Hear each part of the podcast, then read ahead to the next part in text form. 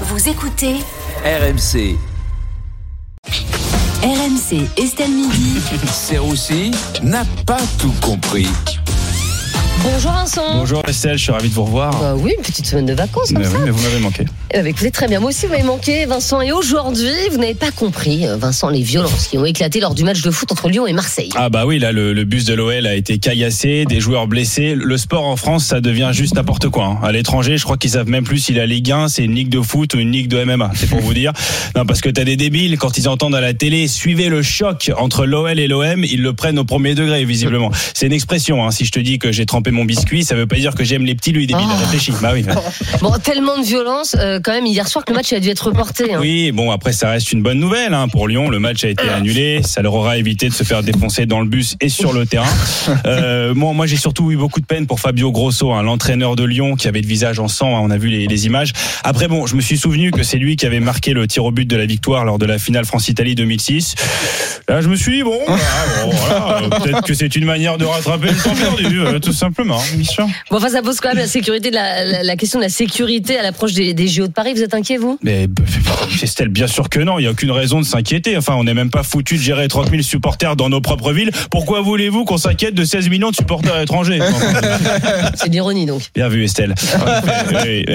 Non, mais vous voulez moins d'insécurité pour les JO En vrai, bah, faites la promotion des sports sans intérêt, genre le ping-pong, le BMX, l'aviron. Je sais pas, t'as déjà vu des débordements d'ultra pour le badminton, toi? Non, voilà, il y a déjà pas de supporters. On risque pas de trouver des ultras. Ou alors privilégier, sais pas moi, les, les Jeux paralympiques, par exemple. Moi, j'ai jamais vu d'ultra handicapés jeter des Oh béquilles sur un bus Oh de joueurs aveugles. Non. mais c'est vrai, eux, au moins, ils savent se comporter. Ça, c'est validiste. Excusez-moi.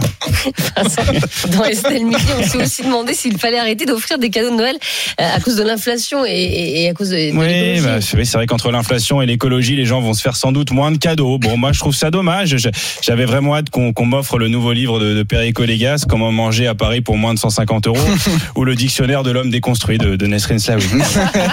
Bon, après, peut-être que ça arrange. Ah oui, oui, bah oui, il y en a qui vont être très contents hein, de cette nouvelle. Et les radins sont aux anges, évidemment. Hein. Tu sais, les mecs qui te disent non, mais je te ferai ton cadeau plus tard, hein, parce que je veux pas te prendre un petit truc comme ça à la va-vite.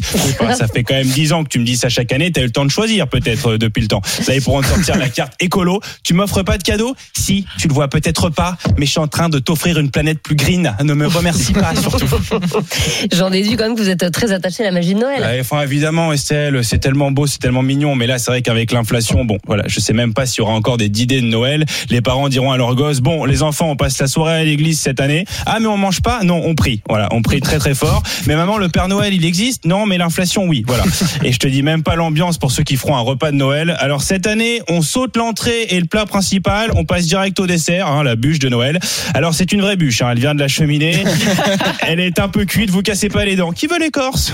Vous pensez que c'est la fin de Noël, Vincent? Bah écoutez, après, euh, c'est sûr que Noël, quand il pense, c'est comme la meilleure promotion euh, bah, pour les autres religions. Enfin, quand t'es catho, excuse-moi, t'es ruiné à chaque nouvel an, t'as peut-être pas forcément envie de rester dans la communauté. Pourquoi vous vous êtes converti à l'islam? Bah parce que le ramadan, c'est moins cher, voilà, sans parler du cadeau d'arrivée, les 72 vierges. Oui, j'ai réussi à finir sur l'islam avec un sujet sur Noël. C'est la technique Pascal Pro. Merci à tous. Voilà, merci beaucoup. Euh, Vincent Serroussi, tous les jours, Serroussi euh, n'a pas tout compris, 14h30 dans Estelle Midi, puis bien sûr euh, en podcast sur l'appli RMC, rmc.fr et toutes vos applis de téléchargement.